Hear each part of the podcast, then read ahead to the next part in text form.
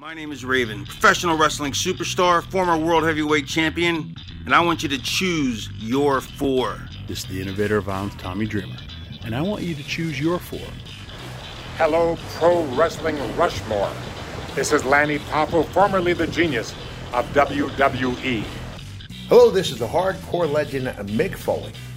Yes, it is, and I want you to choose your four. Pro Wrestling Rushmore. It's Pro Wrestling's Rushmore.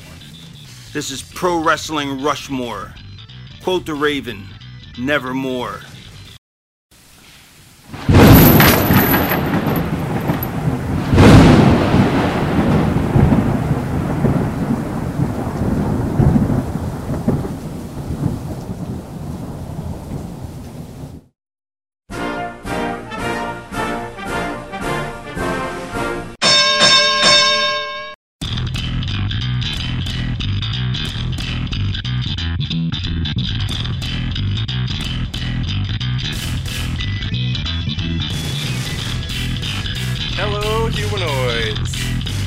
Ian from Squared Circle History, and I want you to choose your four. It's Pro Wrestling Rushmore. Welcome to the only podcast that lets you, the viewers, vote on who winds up on our Mount Rushmore of a given topic every episode. Joining me this week is the always opinionated but never duplicated Brian. Ian, what's up, man? Oh my God, it's been so long. This is a nice surprise. Hey, Brian, how you been? How your family? How's everybody doing? How's your Christmas? It was alright, yours? It was quiet. It was very quiet. As you can see, the lovely and talented Sarah is not here because she's quarantining. She's quarantining. Quarantining, yeah. Oh, she's. Yeah, you know how that is. It's a crazy world out there right now. She doesn't have it though, right? No, she doesn't have it. No, she just came in contact. She was holiday decorating with people that did end up having it. So she probably got it from somebody's balls. Oh no, that's awful. Well, the ornaments. Oh, the ornaments. Where's your head? Man, I feel like we need to extend this beginning portion of the show, especially since we've had such an extended break. Well, yeah, it's a nice surprise. I mean, I wasn't expecting to be here. I don't know when this is going to be edited, so it could either be the last podcast of ours of 2020 or the first of 2021. Look at us. We're on the ball here. Yeah, I mean, maybe. We'll see what happens. Hopefully there's not too much editing you need to do. No, and even if there is, keep it in there. Well, what else have I been editing lately? Well, oh, that's right. I think I might have told you about this. I'm working on my 1997 WWF video, Part 2. I was an hour into editing it, and I was working on two files at the same time, and I accidentally saved one file over my 1997 Part 2 file. So now it's back from the start. Thing. Yeah. So that's a Part 2 to what you already have out there? Yeah, I already have 1997 Part 1, which is, I think it's an hour and a half. Part 2, it's 2 hours. God dang! I know. There's a lot of information to go through. So what do you have, from June on? It's not even, from June on. It's, whatever stories I felt could be wrapped up in the first half. Not even, the first half of the year, just, a first half. Right. No, I get it. So, a lot of the stuff in Part 2 is, you're not going by month, you're just going by storyline. Yeah, exactly. Yeah, by storyline. But at this point, when this is done, I'm moving on to Jim Crockett Promotions. I need a break from WWF. Oh, no. I've seen it so freaking much now that I need a break. I need to move on to another company. So I'm gonna start my Jim Crockett video series. Is that much of a demand for Jim Crockett though? Well, maybe in the grand scheme of things, there might be, because you're gonna find out all the origins of the Four Horsemen, the debut of Arn Anderson, the debut of the Road Warriors, Dusty Rhodes' rise to prominence and his decline. That's the Daddy Rabbit Arn Anderson. Yes, the Daddy Rabbit Arn Anderson. Holy cow, it's been so long, and holy cow, Brian, are you wearing a wrestling shirt today? Nope, I am not, and wow. I'm gonna tell you why. Let's hear it. Because all right. Well, you called me about an hour ago and asked me if I want to rip out a podcast, and I was like, sure. But I was out, and I didn't want to go in the house and put a wrestling shirt on because, you can't wear a wrestling shirt every day. Says you! What do you mean? Says you, I probably have enough wrestling shows in my closet right now that I could at least go through. I'm going to stand firmly on a third of the year. Every single day I could wear a wrestling shirt. That's insane. I don't have one on now. What is that? I have on, it's from Too Sweet Merch. It's a Bam Bam Bigelow Triple Threat shirt. That's a nice shirt. I know. I thought this was awesome. It is. It's pretty and it's even got the Triple Threat logo on the sleeve. I swear to God, I thought you were going to show me an elbow pad. I was like, why are you wearing elbow pads? Yeah, because of the Triple Threat elbow pad. So yes, like I said, Sarah is not here reading the lists this week, so we're going to kind of, this is kind of like Pro Wrestling Rushmore Unplugged, or without Sarah this week. Alright, well, we'll have to... She's doing well, everything's fine, everything's good, don't worry about it. There was something else I wanted to mention. Oh, hey, how about all of these shout-outs that we've gotten from wrestlers lately? Yeah, I know. Yeah. We got a great surprise from Leaping Lanny Poffo. The genius. The genius. Yes, hello. I am the genius. So we got that. We got a nice one from Tommy Dreamer, who called those out by name. And we got one from the hardcore legend himself, Mick Foley. Yes, sir. That was pretty cool. I definitely little Saint Nick. Yeah, Saint Mick. Saint yes. Nick, Saint Mick. Saint Mick surprised us with that awesome intro, and we can't forget our original supporter in Raven. So, you're gonna be hearing from everybody throughout the course of this, and we might as well address this right now. Obviously, the podcast is not going to be weekly anymore. The podcast is going to be whenever we get a chance. Pretty much. It's these days it's tough to get together, and we experimented with phone, but it sounds like shit, and, we don't want that because, I listen to it too, like, I don't want to listen to someone over the phone and, the audio just isn't there. No, we're not going to compromise. Nope. You can't settle. You can't settle in life, and you can't settle on the production of your podcast. We're essential at least once a month. At least. And if it's not once a month, well, whatever. We'll make it work. So, with all that said, let's begin production.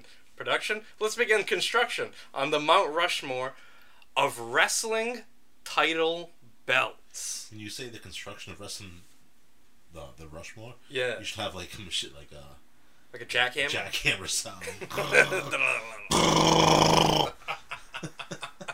I think you just took care of the jackhammer sound. Nice. So, first list, Pat R the Superstar.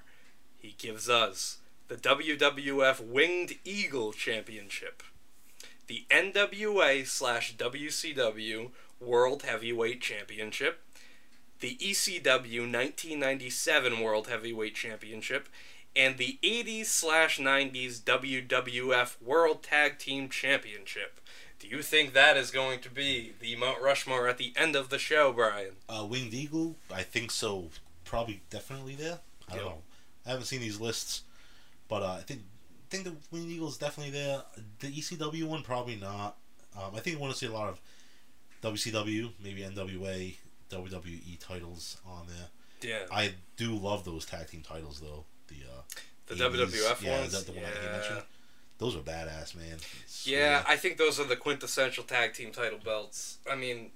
Especially nowadays, you've got the Trojan Soldiers back to back for the WWE tag team titles. That. No, it's not the same. Not the same at all. Why not have those, the ones that he mentioned there, the 80s ones? Yeah. One with a red strap and one with a blue strap. Hey, that works. That would look pretty sweet, I think. That would look really cool.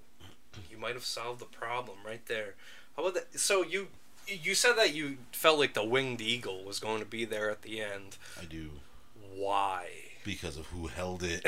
Okay, so do you think these are going to more so be lists of who held the titles? Not necessarily, but I think some people will do that. Okay. And so, that's synonymous with Hogan, right? When you think Winged Eagle belts, I think Hogan. So. I don't think Stone Cold, because he changed it.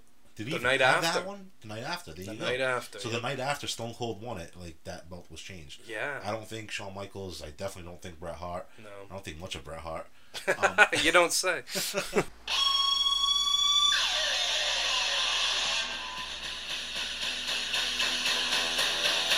Brian hates Bret. Brian hates Bret. Brian hates Bret. Brian hates Bret. No, I'm not gonna get into that. He held the version of that 5 times. He held the virgin. The version. Oh. The version of that title. So he held the winged eagle 5 times. I think he. I still think Hogan over Bret Hart. Yeah. Wow. I'm trying to think. So Hogan. All right. So that belt debuted February 5th, 1988. The main event. Ah, dude, you know the date. I knew you were gonna say that. Sick bastard. It was Hogan and Andre. It was the double referee, Earl and Dave Hebner.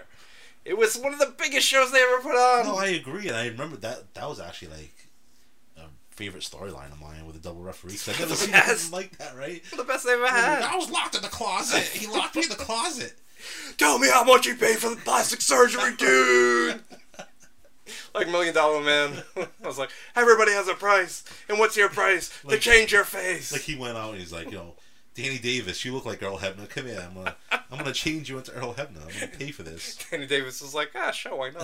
Why not? I'll do it. But, all right, so the Winged Eagle title was designed by Reggie Parks.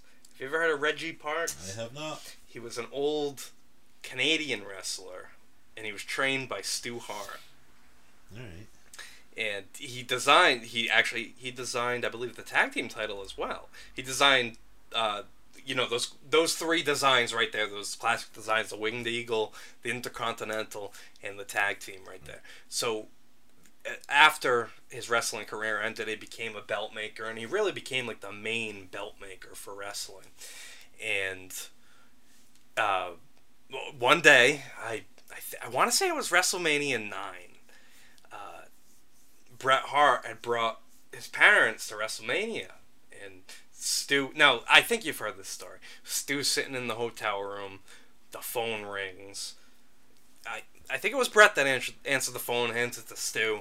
Stu's on the phone with Reg Parks. He's talking to Reg Parks. He's like, Hey, Reg, remember the days back in Calgary? Reg. Anyway, so on the other line, Reg is actually Owen.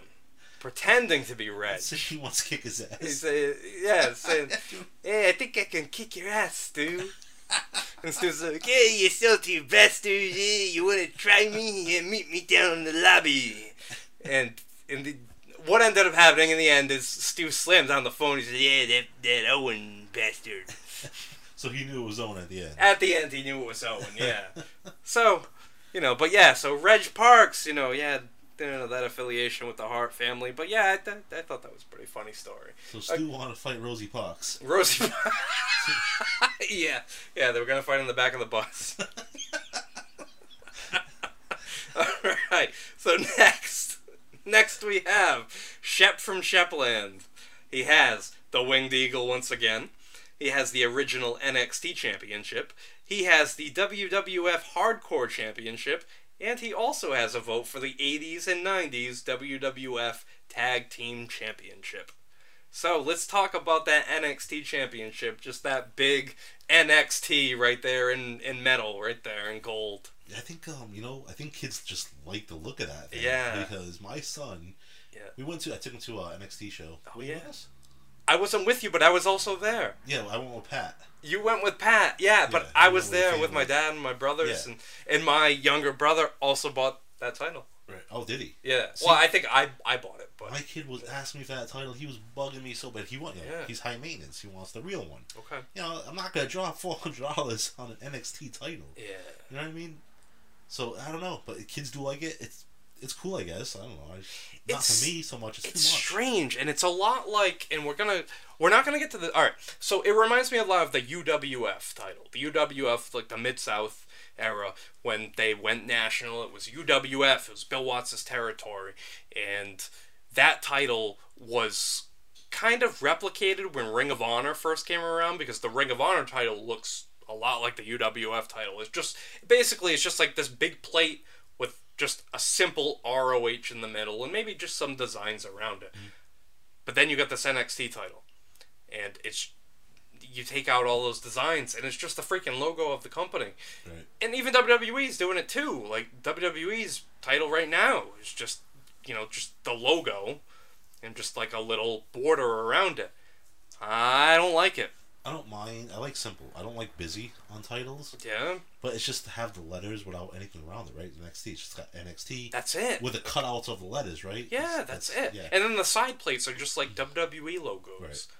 I don't like it. I don't think that looks like a championship. It doesn't look like a trophy. It doesn't look like a prize. It just looks like just a makeshift craft day. Yes. With your cricket. That's kind of a good analogy. You know, like that's... I just don't like it. Like Metal Fab Project. Yeah. Like, even like... Well, I think UFC has kind of changed their titles around a little bit now, but they used to have that where it was just the big UFC, but even they still had the steel cage in the background. Right. Screw that. WWE's like, no. No, we just want a logo. We just want the logo on there. That's it. But I like the WWE logo. Like, on their world titles. I don't mind those. But, like, I think you need a plate, a big ass plate, to signify a champion. You know what I mean? Like, all right, let's just get to it right now. What makes a championship belt? What makes a good championship belt design? What do you need? A design. What are the essentials? Well, you just said it. You need something big in the middle, a center plate, because obviously, if you're wearing this belt, who even said like a belt? Okay, wrestling. Here it is. Here it is. Whoever the winner is, he gets a belt. It's a major award. It's a major award. Why doesn't he carry a leg lamp to the ring? Why doesn't he carry a hubcap to the ring? Why is it a belt?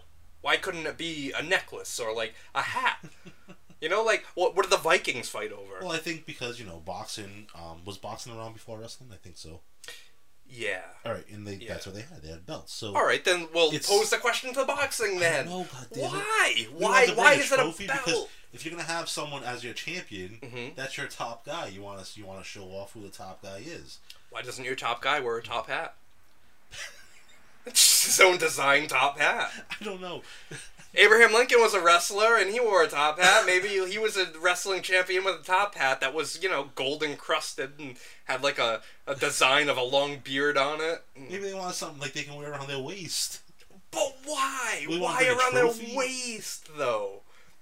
Think of the Olympics. The Olympics were around even before that, and they wore medals around their neck. Why isn't it a medal around the neck? Do you want to wear, like, ankle bracelets? No, that's too far down the body. I don't know.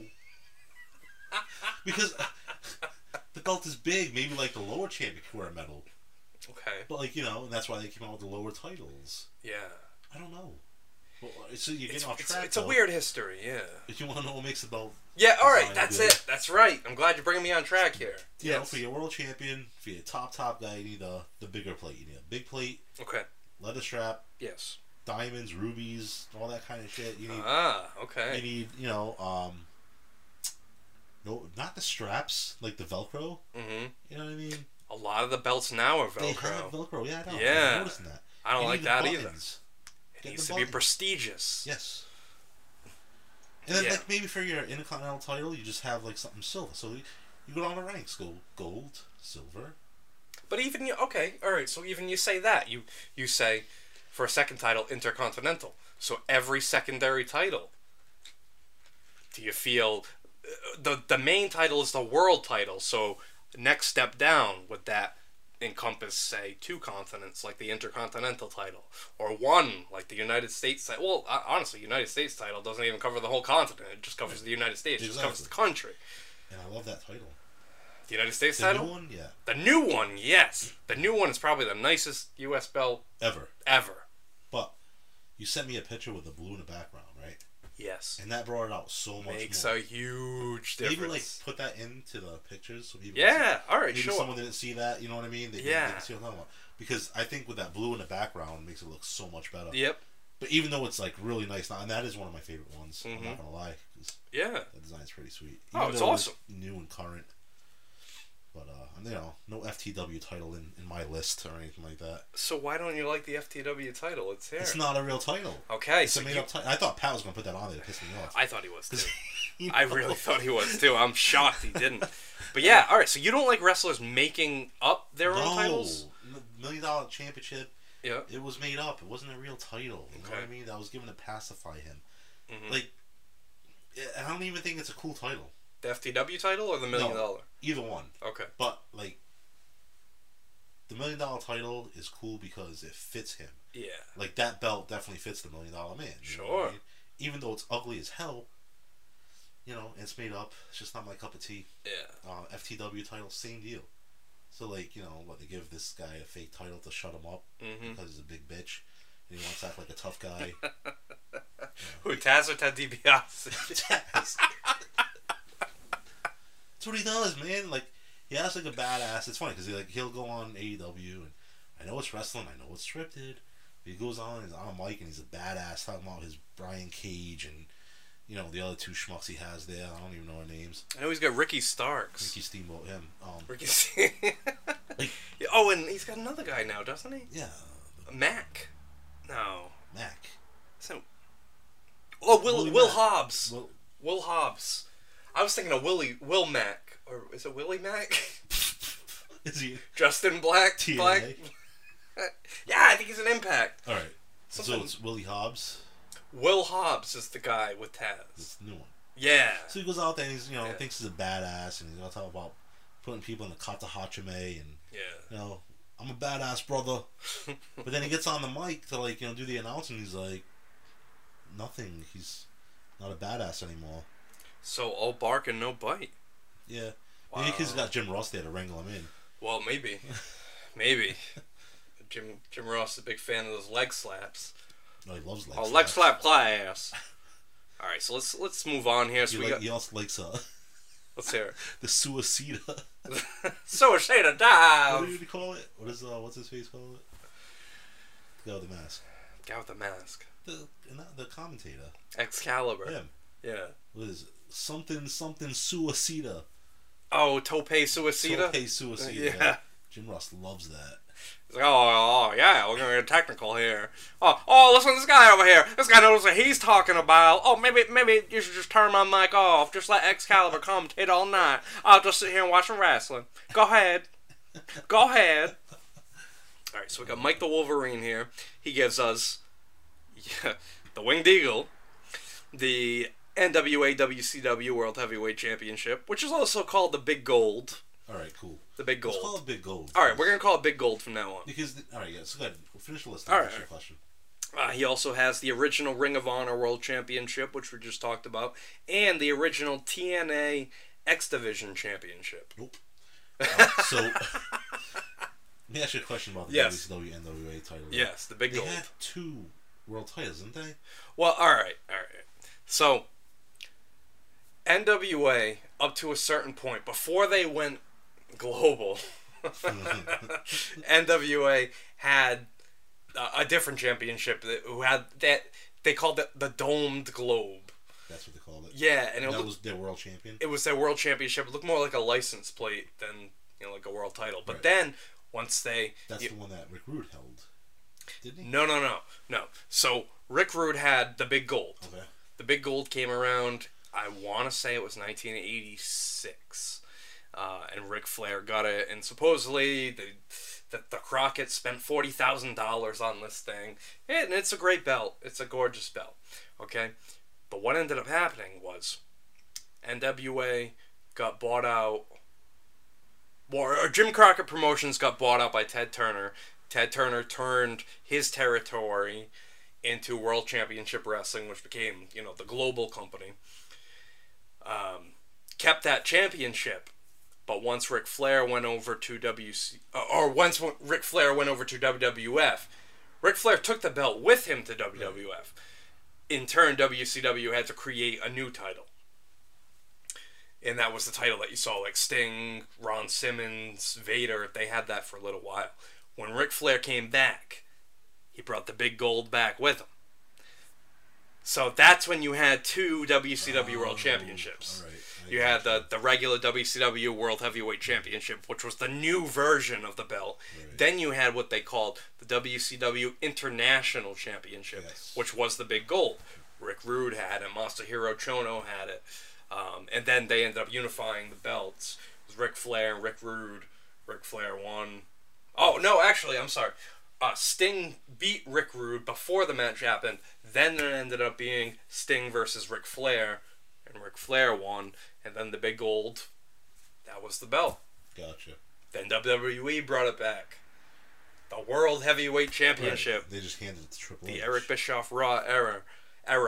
And yes, that was an error of them to just hand over a championship.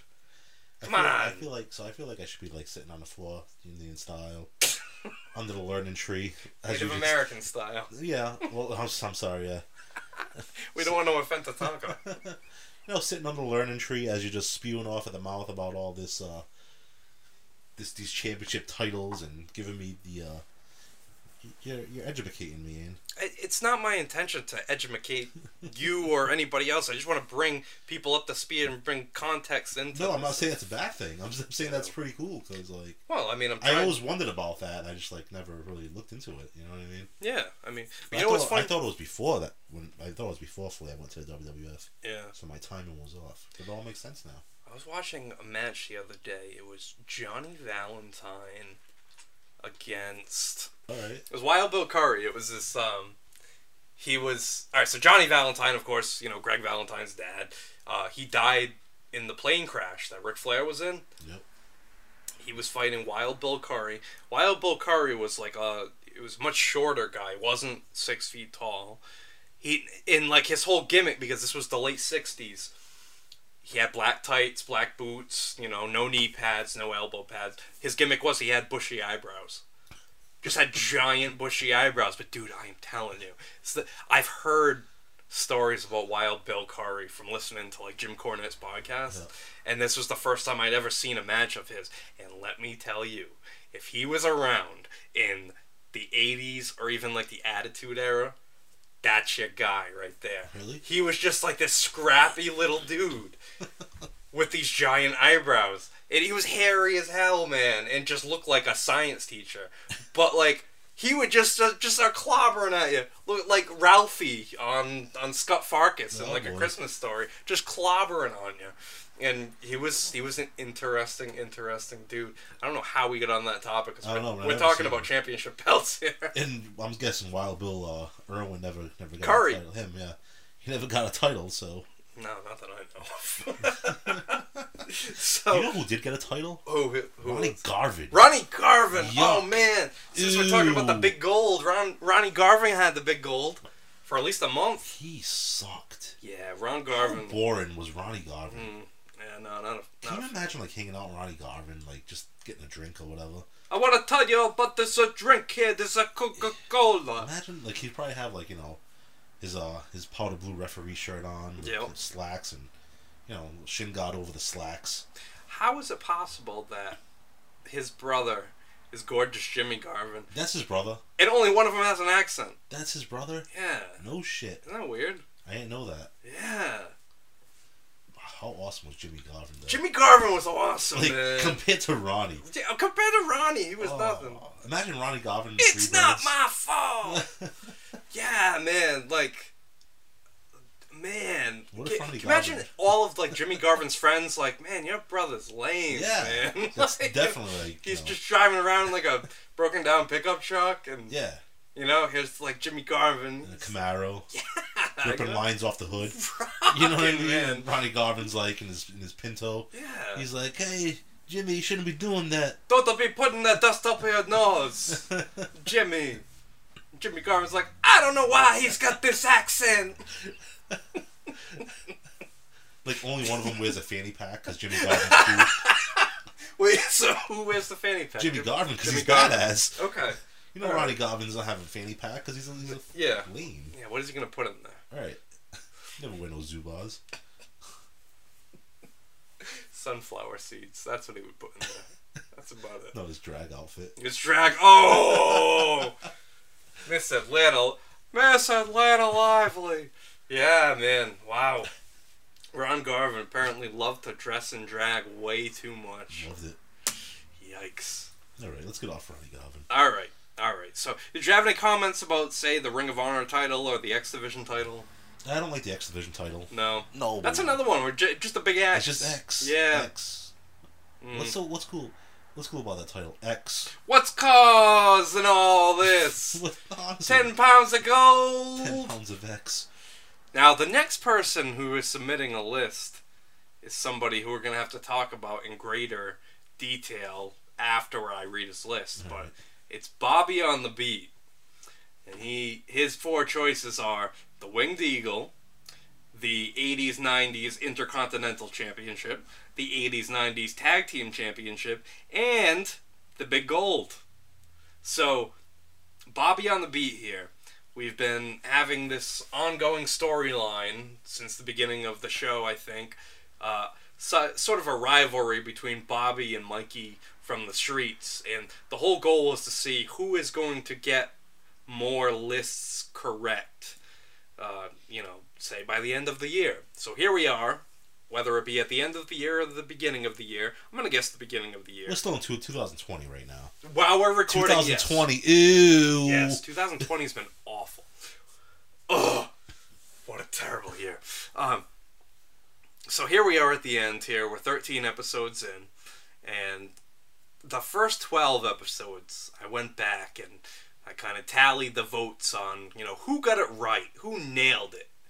So here we go. I'm going to give you the Mount Rushmore of people who nailed it in the first 12 episodes of our first year of Pro Wrestling Rushmore. Now I'm going to tell you, the first name I'm going to tell you is at the bottom. Meaning, honestly, he only got one of them right, and there were tons of people who got one of them right, but if I had to pick somebody for this situation, it's going to be Mikey from the Streets, because he only got one right. He got one right. Okay. And that's who you're choosing to put on the Mount Rushmore. Well, yeah, because is that a pity pick? It is a pity pick. Oh, Mikey. I'm sorry, Mikey, but it's a pity pick. And I honestly, I haven't looked ahead to see who he picked for this list. Yeah, I don't know who he picked for this list. I hope he gets it right this time around, and I hope he has a better 2021, because his 2020 picks were not very good. I'm sorry. Keep dogging him. I'm not dogging him. I'm just saying, as far as, you know, getting them right in, you know, in the grand scheme of things, not a good record. Because he wanted to beat Bobby so bad. He wanted to beat Bobby so bad, and but Bobby beat him so bad. He did not. Well, no spoilers, but yeah, yeah. And then so the next two people, because they tied, so they got two right, two lists correct each time. So we got Pat R, the Superstar, and we got Yankees 1989, one of our favorites. Yankees 99, you. And then, number one, 5 lists correct. Bobby on the Beat. There you go. Beat the hell out of Mike this year. So maybe we'll all have a better year next year. Maybe we'll have enough lists so that Mike has more opportunities to catch up to Bobby. But hey, we'll see. You got some work to do, Mikey. We'll see. But I'm just looking. It's a new year. We're gonna start fresh. New season.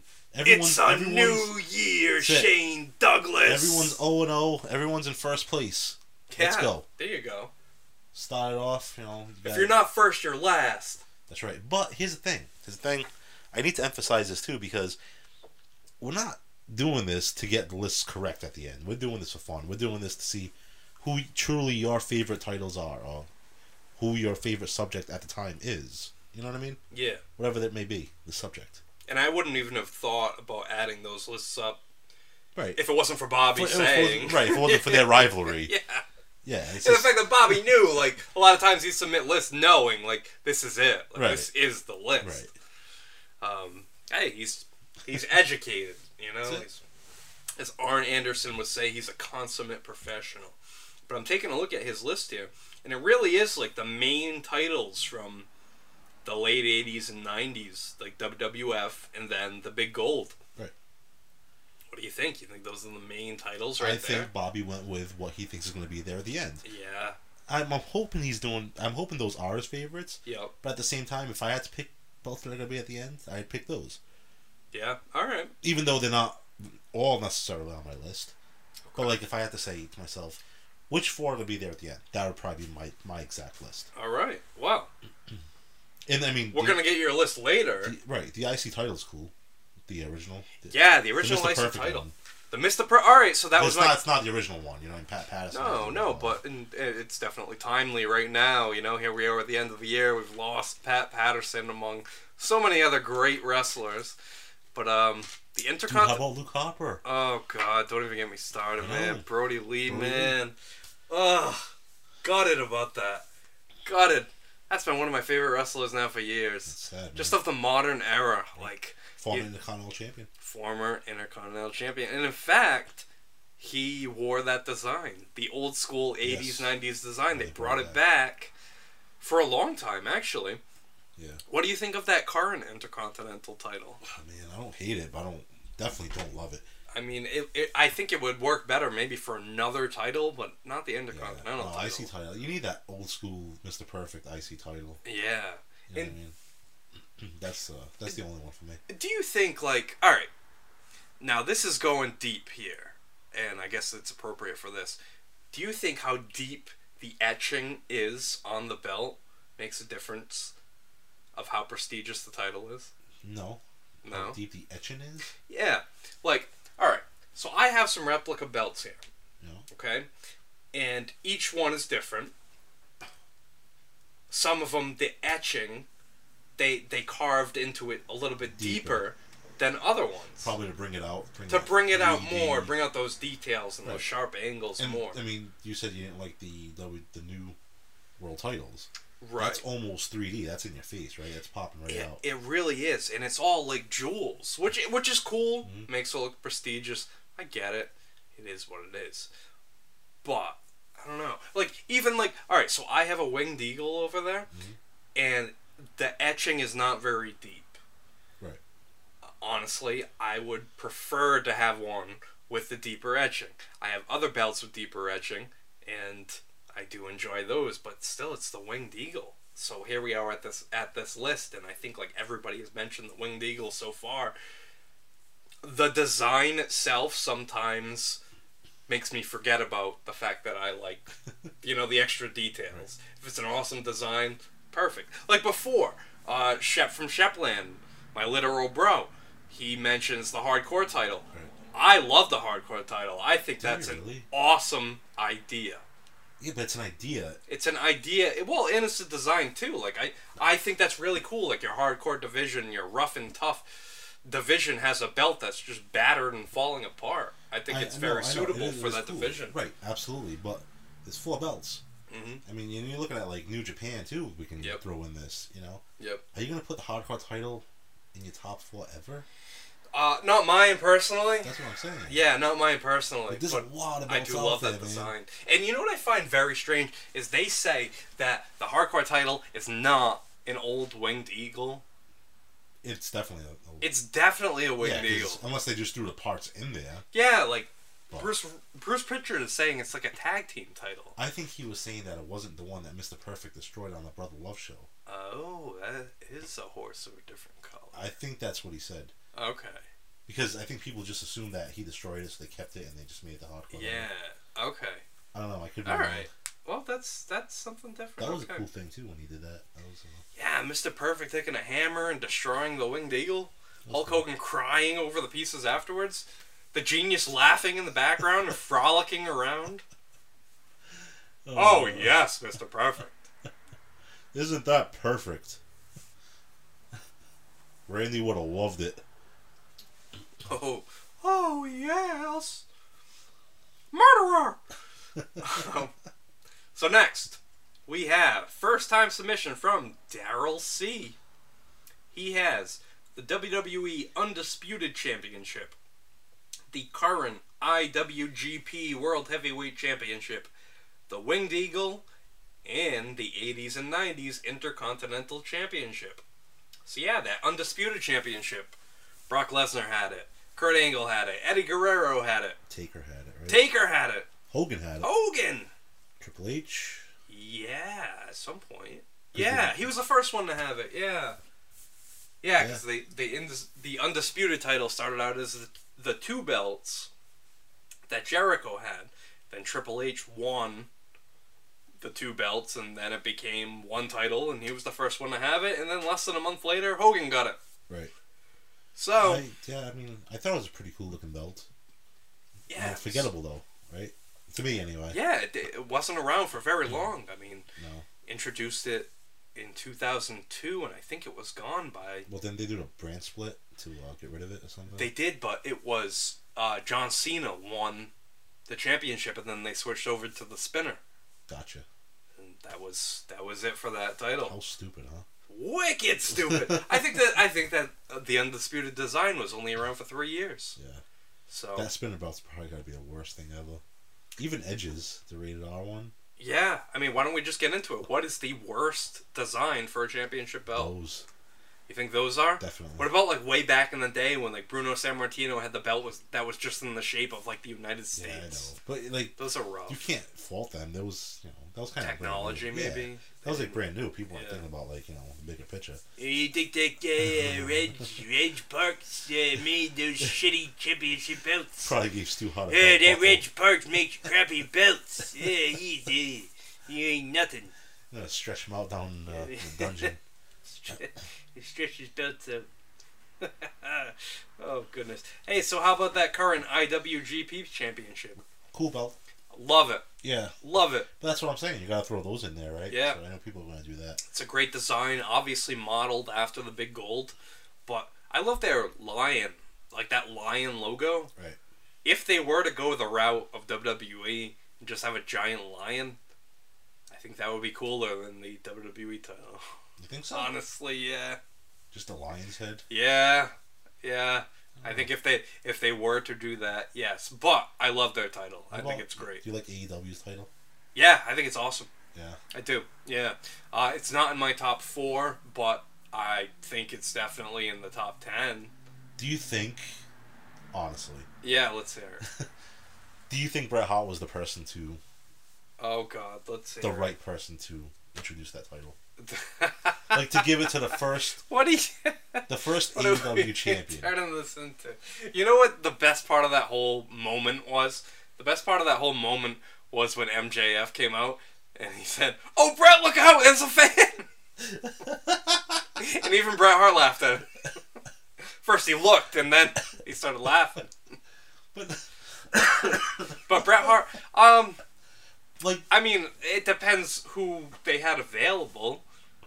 Anybody but Bret. Well, if people say Bret's synonymous with WWE and WWF, that's why I don't like AEW, because they're doing what they said they weren't going to do. Yeah. You know what I mean? Yeah. Like, so you're gonna have Bret Hart out there giving the first AEW champion the championship. Why not save your money? All right. You don't put this idiot on TV, and you have like Tony Khan just give it to him. You could, but I think... Have JR give it to him. Well, alright, JR is one thing.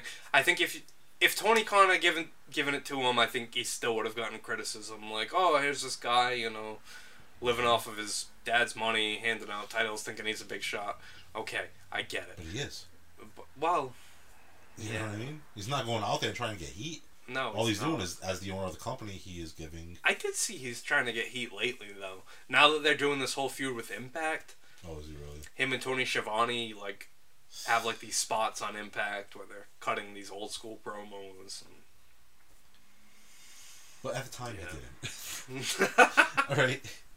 At the time, he didn't. But, I mean, I don't know. It just it depends on your stance on Bret Hart. What did he ever do for AEW? He did nothing for AEW, but who has done anything for AEW so far? Tony Khan. Anyone, and you could have done it with anyone. You could have done it with any of the coaches. Yeah. You could have, Arn Anderson was signed to them. Tully Blanchard was signed. Do you know what I'm saying? All right. You could have, that's a good point. Yeah. But no, you're going to bring in this guy off the street. Yeah. Looks homeless. It's... You know what I mean? Ugh. Well, you know, it is what it is. Alright, so let's go into Package Pile Driver Shirts here. He has for us the ECW 1999 World Heavyweight Championship. He has the Big Japan Pro Wrestling Deathmatch Heavyweight Championship. The WWF Smoking Skull Championship. And the Combat Zone Wrestling Wired Championship. So we have some very diverse titles here. Let's start with the ECW 1999 Championship, created by J-Mar. That's a terrible list. You think that's a terrible list? Yeah. That's awful. Awful. All right. I don't know. Did you like the 99 ECW Championship belt? I did, because I thought it was very suitable for ECW. However, that 1999 Championship was designed for Taz. The original design... Right. Says Taz on it. And then, months after he gets that title, he signs a deal with WWF. Right. So now ECW is stuck with this title that says Taz on it. So what do they do? What do they do to cover up Taz? They put barbed wire baseball bats on it, and they put like these two fighting guys on it. But no, it's awful. It's Taz's belt, man. I don't like it. Yeah.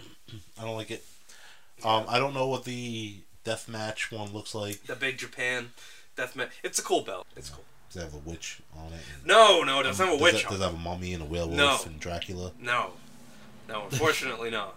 But come on, the Stone Cold Smoking Skull title, that's a great belt. No, it's not. You don't think so? No. The rattlesnake skin. I don't like belts that I made for wrestlers. But he was still the champion. He was the champion, and as the champion, he had his own custom design. Yeah, just like Daniel Bryan did it with his burlap sack freaking belt. His hemp strap. Whatever it is. It was stupid. Yeah, but it fits the character. It fits that person. The Fiend's title. Stupid. Oh, that's going to be on somebody's list. Are you serious? Yep, the Fiend's title is on somebody's list. How bad is that? Yep. Yeah, that was actually designed by Tom Savini, the horror movie extraordinaire, who was synonymous with a lot of like the 80s horror special effects. How much time did you put into that title? Oh, look, it's his face. I put his face in the front, and then I put a little strap on the side that's, with his colors. It's always the case with that. It's always the case. Must have put a lot of thought into that, yeah. Tom Selleck. Tom Selleck?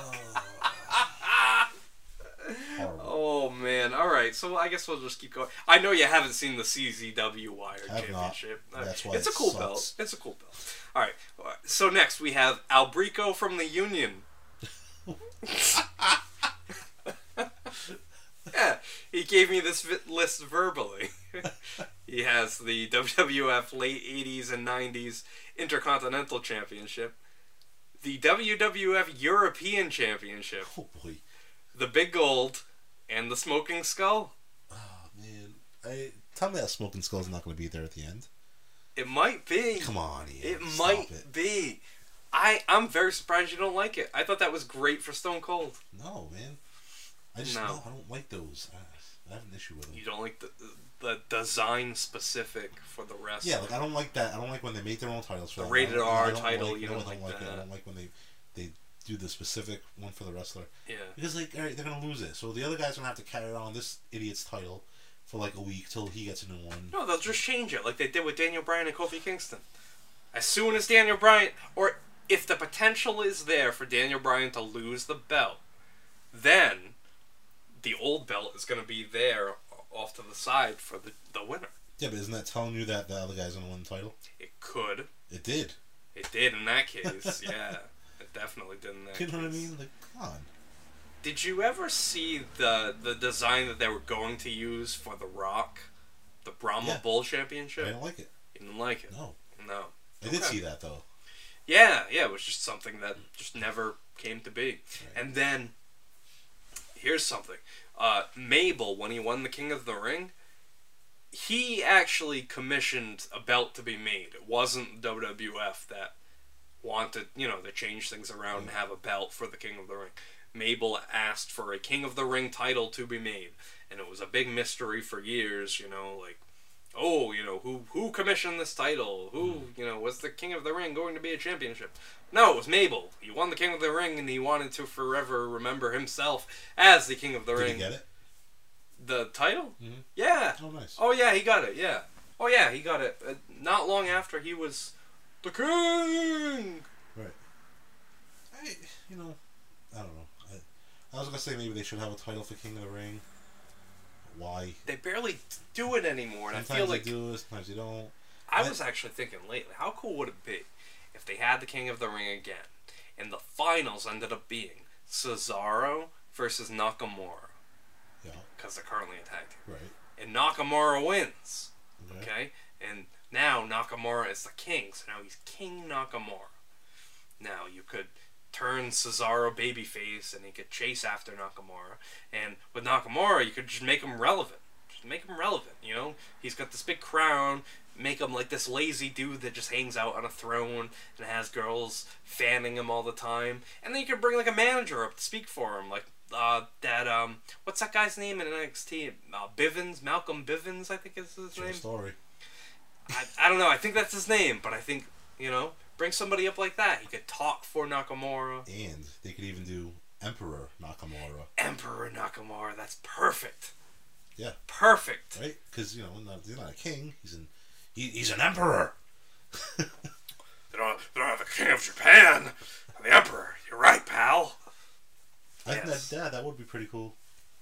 But they carried on for so long. Look at Corbin. Like, he's still doing this. That's the thing. You got to commit to it. If you're going to be doing this, you got to do this every year. You got to put it back on your calendar. Which I just heard they're going to have Armageddon again. Oh, are they? Yeah. Which, I mean, hey, whatever. It's just a name. Right. But. Or they're replacing with that. You know, I just thought about that because I think they're replacing Elimination Chamber. Oh, really? With Armageddon. So, do you remember when they had that Armageddon 6-man? Yeah, that was Hell in a Cell. Wasn't that in December? Like, yeah, December shows. Yeah, but I'm just thinking because it's before WrestleMania. What if they had Armageddon and they have Elimination Chamber, once for Raw and once for SmackDown, and maybe there's a screwjob finish in the Rumble, and they have to bring it to the Armageddon 6-man Hell in a Cell, and whoever wins that challenges for the championship on Raw. Then there's SmackDown. What's SmackDown gonna do? They're gonna have the Elimination Chamber. It's very complicated. It is very complicated. I'm thinking like them. Brian. King of the Ring. They should have had the winner, just like the Royal Rumble, gets a future title shot. Yeah. Gets a title shot at the next pay-per-view. Because, you know, not necessarily WrestleMania. Not WrestleMania. Not WrestleMania because King of the Ring would be Royal Rumble gets the WrestleMania spot, and then King of the Ring, the very next pay-per-view, you just have that person versus the champion. And it's an easy way to keep the title on the current champion. Okay. Because it's not a real storyline there. Yep. It's kind of like just one of those things where it just gets thrown in, you know? Okay. And then if you want to surprise people, then maybe you could do it that way. And you could really push it King of the Ring. Yeah. Instead of just saying, hey, he's the King of the Ring, now he gets nothing. Right. Yeah, I see what you're saying, though. Just my opinion. And then, you know, you change the title, then you get into a storyline with the two of them. You know? Because the guy whoever just went over, won the title, and then now you have the former champion chasing, because, you know. I like it. Well, what about back in the day when they did have the King of the Ring to a lesser extent, like they had Haku, they had King Haku, and they used to have King of the Ring at house shows. Yeah, you know what I mean. And they were mostly in Providence and Foxborough, and local to us, but so that only means something to us, but not necessarily. You don't know that though. Yeah. You don't know what they were doing in Louisville or you know, Ohio. I know one time they tried having a steel cage tournament, but it was more so like a steel cage gauntlet. Yeah. So it was one match the entire show, kind of, because it was a gauntlet. So it was 24 guys, and think of it like a Royal Rumble where you draw numbers. So number 1 and 2, they fight in the steel cage. Whoever wins stays. Right. Whoever loses is eliminated. So if you're staying in the ring, okay, well now you're going to bring out number 3. And it's just like a constant cage match. And then at the end, once you've been through all 24, you have like your tournament champion. Right. And I think the only time they did that, I think the winner was Tito Santana. So that'll tell you the prestige necessarily that the tournament had. But it was an idea, you know. It was all just an idea. It's an idea, man. But you know, realistically, you know, 1 and 2, pretty much 1 through 10 isn't going to be there at the end. No, unless it's like Goldberg or something like that, just plowing through people. All right, let's go to. Hey, look at this! It's Mikey from the streets. Right. Let's see what his list consists of here. We've got the Winged Eagle. We've got, oh, this is interesting. The NWO spray-painted WCW World Heavyweight Championship. Oh. He's got the Smoking Skull title. Like, you're blowing it. And he's got the $1 million title. You're blowing it. So do we count the NWO spray-painted title as the WCW title, or do we count it as a separate design? I guess it's going to be a separate design because they sell those with the spray paint. Right? You are correct. So they're marketing them. They're marketing it. It's got to be as a separate design. Yeah, so that's a separate design. I don't know, man. I don't like the list, but hey, if those are his favorites, then those are his favorites. Who am I? And those are mostly custom titles. 3 out of 4 of those are custom titles. You like the customs, huh? That NWO spray painted belt worked for both Hogan and Kevin Nash. Smoking Skull for Austin, the $1 Million for DiBiase, and then that classic 90s winged eagle. Wingding. Might as well be. Winged eagle, like we said, designed by Reggie Parks. Do you have any winged eagle specific moments that stick out in your mind? Yeah, when him beat the shit out of it. Alright. I thought that was a cool moment, man. It's a good one. For me, it was when Shawn Michaels won the Iron Man match. Yeah, that was cool. Bret Hart, you know, he was crying over the bell. I thought that was a cool moment. Tell him to get the hell out of my ring. Yes, yes, talking trash to Earl Hebner. And then, I mean, I have on my list of topics here, you know, famous belt designers. I don't know, Betty. I don't know any. Yeah, I mean, we talked about Reg Parks. We briefly talked about Jay Marshall, who designed those 1999 era ECW titles. So he's known for that. Dave Milliken is a big time designer. Designed a lot of the old school belts. JB Toys 1, who submitted a list to us before, he just designed a concept that Edge had for the Rated R Championship. It was similar to the 80s, 90s Intercontinental Championship. It definitely wasn't that spinner belt that they had. So yeah, JB Toys 1, he's designed a belt. Did he design it for Edge? Like Edge went to him. Like, all right, so Edge had like this kind of like a sketch of this design that he had, and it was rejected by Vince. Yeah. So he wanted it anyway, right? He wanted it anyway, and he just recently had it made. That guy made it, and it was JB Toys 1 who made it. Nice. And he made my hybrid belt, the two designs, the Winged Eagle. Mm-hmm. And the Big Eagle, the Attitude Era. I like that Big Eagle belt, man. Yeah, I don't... That's very underrated. I don't know if anybody put it on this list, honestly. How underrated is that belt? It is. It's an awesome belt. I mean, you have a CZW title, and you have a Japanese Deathmatch title, but you don't have the Big Eagle. Yeah. Triple H had it. Kurt Angle had it. Mick Foley had it. That was a cool title. The Rock. That was a great design. And the blue strap was cool. Oh, it made that belt pop, man. Yeah, for sure. That might be on my list. Yeah? All right. That's cool. I'm surprised one of them that is on my list isn't on there. But yeah, belt designers. One that's been getting a lot of notoriety lately is Belts by Dan. And that's because Conrad Thompson was promoting him a lot on his podcast. Top Rope Belts. They designed a belt for me way back in the day when I thought I could be a wrestling promoter. Do you still have it? No, I sold that belt. Why? I was desperate for money and I was stupid. You wanted more wrestling for years. I did. I wish I had kept that title. The Pure Wrestling Entertainment title. Google it. Where is it? Who has it? A guy in Kentucky, last I heard. Are you serious? I sold it. I sold my ring and the title to a guy in Kentucky. You need to take That's weird. No. What? My Siri was going off. My Siri went off. Oh. for no reason. It was just like... Wow. I saw a little thing on the bottom of the phone like going nuts. Oh, man. Is Siri listening to me? She's listening to this whole thing. The government's listening to our podcast. They are. This week. And listen to it live, pal. Hey, how much do these guys weigh? How much do these guys make? The only other belt designer I had on here was Wildcat Belts. I know Wildcat Belts made a lot of the newer WWE designs. But do you think a belt needs to have something on it? We started to talk about that. I don't think there needs to be that many belt makers. That's a lot of belt makers, no? Well, you know, I mean, some people, you know, apply their craft for a certain amount of time, then I guess they stop. And how many companies actually need belts? Somebody needs a belt. I mean, there's no independent companies running really right now, right? Well, probably not necessarily legally, but there's still shows going on. A lot of barns and stuff. Yeah. They're still going. It's still happening. There's no masks anywhere. But like, that's a lot of belt makers. Yeah.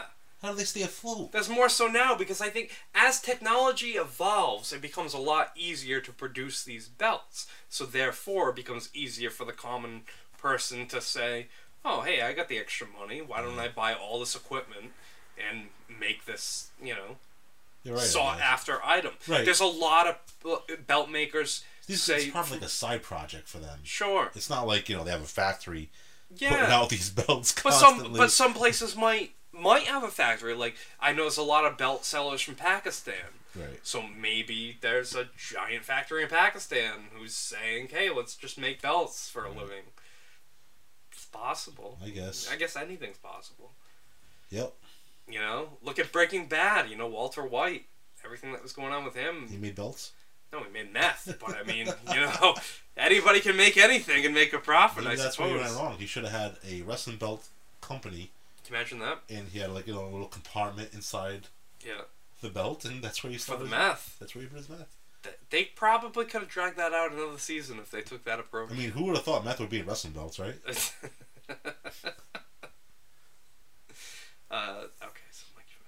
So our next list here is from Danny Love.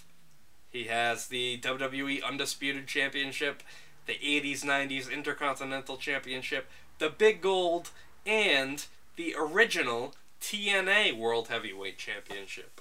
Like the list besides the TNA Championship. You don't like that one? No, not really. It was a lot like the Big Gold, but like I said, TNA World Heavyweight Championship on it. I love it. Eh. Who had that? Shamrock? Kurt Angle. No, not Shamrock. No. No, Kurt Angle, I think Christian might have had it. So how original is that title? Well, here's the thing, is TNA started as NWA TNA. Oh, so they had the NWA title for a while. Learning tree time. Let me sit on the floor. Hold on. So then when they broke away from the NWA, they had to have the TNA title. So... All right. They had the King of the Mountain match. So what I'm talking about, when I say like, Shamrock, he had the NWA TNA title. He had the NWA title. Because NWA TNA was the company, but the title was NWA World Heavyweight Champion. Oh, boy. All right. Awesome. Yeah. Weird. It's kind of like New Japan. New Japan Pro Wrestling does not have the New Japan World Heavyweight Champion. They have the IWGP Heavyweight Champion. And they also have the Never Open Weight Champion.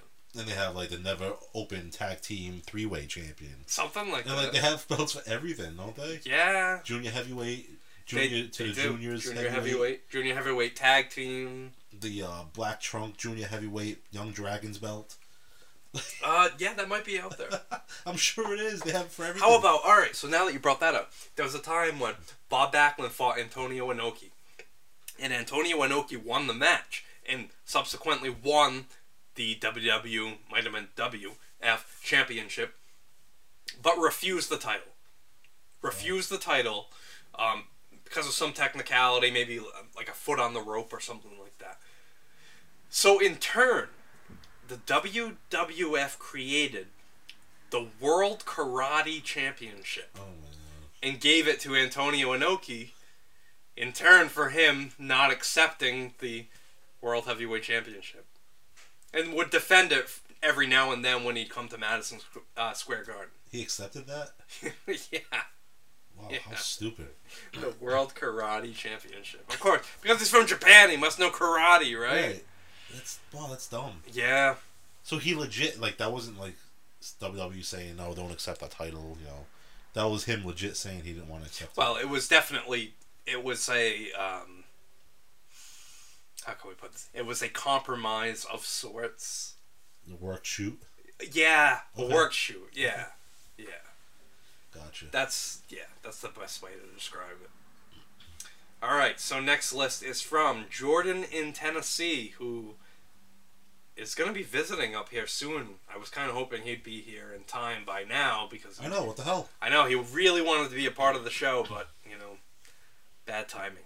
But, okay, so he has... the Smoking Skull title. Nope. As we discussed, the Big Eagle, the Attitude Era Championship. Good. That's on there. The United States Spinner Championship. Nope. And the current IWGP Championship. Okay. United States Spinner Championship? No. Terrible. That's definitely one of the worst designs, I would say. Yeah. You think? I understand that it was to go with John Cena's character, but it was ugly. Anything Spinner can go. Oh, it was trash. Awful. Yeah, it's awful. No, thank you. No. Sorry, Jordan, but no. That's a yucca. Bad Jordan. Alright, the next list is from JC. When is he coming? I think he's coming in a couple days, actually. Oh, so we just missed him. Just missed him. So is he going to be here for New Year's? I think he's going to be here for New Year's. Is it coming on New Year's Day, New Year's Eve? Maybe. Also, he'll be here for New Year's Eve. Probably. Gotcha. Yeah. We just missed him. Alright, so the next list, JC from EP. He has the Winged Eagle. He has the White Strap Intercontinental Championship. He has the WCW United States Championship and the Ring of Honor television title. Okay. I like the, I mean, he said white strap in the Continental title. I'm still gonna... I'm saying that's old, still the old school. That's hairy. I think it's gonna count as old school. Yeah, I would, because Ultimate Warrior had the yellow strap. Yeah. Had the blue straps. You know what I mean? But then so they brought back the white strap for, like... Right. So, when they brought it back. Yeah. You know? And multicolored IC title is old school. It's the same design. I would say so. Yeah.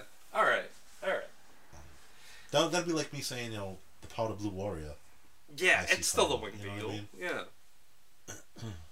Yeah. The WCW United States Championship.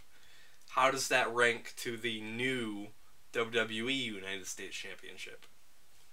Way down, I think. Way down! I think, dude, I mean, I'm saying, like, the new U.S. title is on my list for favorite titles. It's an awesome belt. And I'm probably going to be on the minority on that. I know I'm on the minority on it. Probably, no one else probably even has it on their list.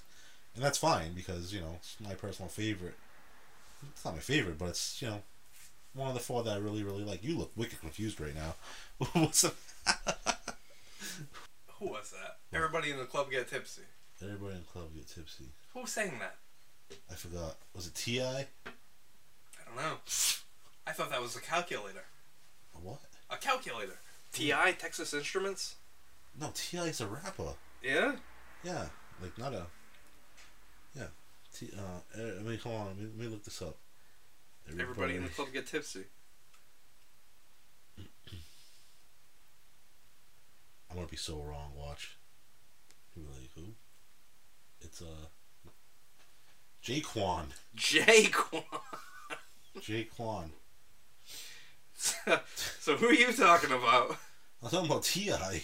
T.I. Underlay. T.I. T.I. Hold on.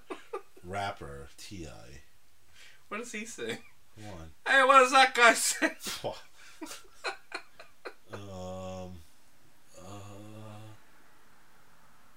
What is T.I. worth? How much is that guy worth? Songs. Here we go. Let's see. Live Your Life. Live Your Life. What the hell's that? Dead and Gone. What? Hold on, let me play it. Hold on. Who? Oh, there's an ad. Damn ads. Are you? I think you're joking on me here. I'm not. Hold on.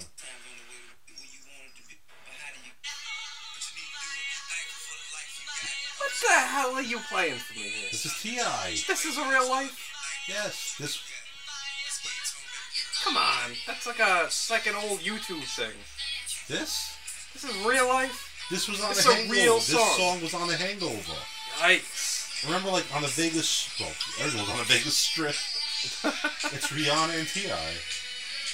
Oh, wow. Yeah, I do know this. I didn't know that intro, though. Oh. I knew Rihanna sang it. I didn't know he was in it. Yeah, that's rough. People like that. They love it. Oh, that's rough. I like it. I don't mind it. You like this song. I like it. I don't mind Rihanna, period. You know who else likes Rihanna, bro? Vince Russo loves Rihanna, bro. Loves Rihanna. Really? Thinks she's the greatest entertainer, bro. I don't mind her. Really? Yeah. Is that the one with the umbrella? Umbrella, Ella, Ella, yeah. A. No, yes. That's Eddie Vedder. Her.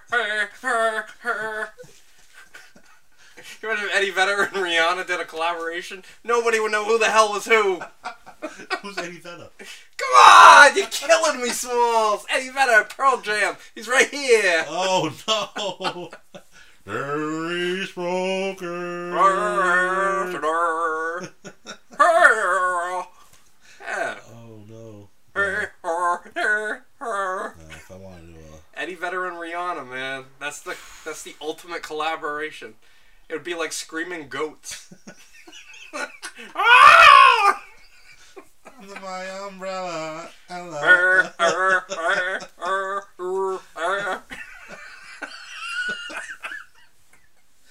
Holy cow! It's getting silly in here. Wow, it's weird not having Sarah here to like bring us like back down to earth, you know? She's like, all right, guys, get back on. Yeah, like, come on, we have food to eat, and like Pat's not here, like telling us, like, yeah, guys, you're doing awesome. Right? No, we're definitely not doing awesome. And Pat's not here to encourage us. All right, let's see. All right, so next we have Hunter LNR. He gives us the Winged Eagle, the '80s/'90s Intercontinental Championship, the Big Gold, and the original Ring of Honor Championship again. Alright. It's a decent list. Let's just keep moving here. How many more do we have? How many more lists does this guy have? 8. Good lord. What do you mean? That's not that bad. A lot of them are going to be repeats. Alright. Billy the Biker. He has the Big Gold. Alright. The Smoking Skull title. Nope. The Hardcore title. Nope. The WWF Hardcore title, yeah. That is. And, wouldn't you know, the NWO spray-painted WCW Championship. He started off good. I like that Big Gold belt. Yeah. Isn't that funny? He's got the Big Gold and the NWO spray-painted Big Gold. Really likes that NWO Gold title. All right, let's see who we have next. Maybe we'll move in a different direction here. So... we have Phil Squared. He gives us the Winged Eagle, okay, the $1 Million Championship, nope, the original TNA Heavyweight Championship. NWA TNA or TNA? TNA. You got me all flustered and confused now. It's the one we talked about before. I know. I got it. And not the Shamrock one. The other one. The other one. And the last belt on his list, the NWO spray painted Big Gold. Seriously? I swear, man. Yeah, that's another vote for the... So he doesn't have the original. No. That's he prefers that belt spray-painted. That's like taking a big shit on tradition. Literally. You know what I mean? Yeah. Like, you don't have the original title, you have the spray-painted one. Yep. I mean, I can see, alright, Billy at least had... Billy the Biker there, he at least had the original world title first, so like... Yeah. I could see that. Maybe he really likes the title, and you know, even though it's got spray paint and they took a big shit on it, he still likes it because it is, you know, the Big Gold title. Yep. Cool. This guy doesn't even have the original world title on there. Nah. That's awful. He's not about it. I don't like it. Yeah. That is that gonna make the list? The NWO. That might make the list. I don't know, man. We'll see. I'll be very disappointed. Alright, well, let's keep going on here. We got Hunter the River Dweller. He gives us the Winged Eagle. Mm-hmm. He gives us the Big Gold. Okay. He gives us the current IWGP Heavyweight Championship. Okay. And he gives us the WCW United States Championship. Good list. Yeah. Well, you know, I'm going to say it again, I like the current United States title over that one. Over any of them. Yeah. So... do you think... alright, so I'm going to throw like a couple ideas at you here. Sure. Do you think that a belt design needs to have a globe on it? Not necessarily. And do you think that... I think a world title. Like a world title? Yeah. Fine. I could see it, but I don't think it necessarily has to... Now that you mention that, maybe the WWE title currently should have like a globe background. Okay. With that big ass logo. Okay, so now... alright, so if a title has a globe on it, should the whole world be shown on the globe? Well, what do you mean? Okay, so Think about it this way. When you look at a globe, it's a perfect circle. Yeah. And, you know, the continents are spread across it. What if you can't get every continent on there, though? So what you're showing then is a flat Earth. So what do you want, like a spinner globe? Well, I'm just saying. If you put a globe on a belt, what continents do you choose to put on that globe? Well, if it's a Japanese belt, then you put Asia. All right, so it depends where the company is located. Right, you put your location. Oh, there we go. We figured it out. And then maybe some of, like, you know, if you can fit a little piece of, you know, Europe or something like that on it, then you do that. Do you think it's easier to just throw, like, flags on the belt? You can do that, but what flags do you put now? Any country that has wrestling, I guess. Any country that has wrestling. You realize any country that has pro wrestling. You realize what a country is, don't you? Like, well, not the continents don't have flags. Do you see what I'm saying? Like, continents don't have flags, but countries do. Countries do, yeah. Yeah. Do you know how many countries there are? There's tons. But how many of those countries have pro wrestling? Probably a lot. Well, that's something we're going to find out. You don't think there's pro wrestling in Luxembourg? Maybe. You know what I mean? Like, Denmark doesn't have pro wrestling? They could. So you got to put, like, every continent. How do you can't do that. It depends how big the belt is. It's not going to... Dude. What is it, like a watch? You could take links off and shit? Hey, there we go. We're onto something here. Instead of a belt around your waist, it's the World Championship watch. Oh, man. You can't put every... Rolex. Custom Rolex. I mean, think about that. Like... You mean, like, really significant pro... Like, I mean, I'm sure India has it, right? They must. Yeah, I actually heard that there might be an NXT India. Yeah.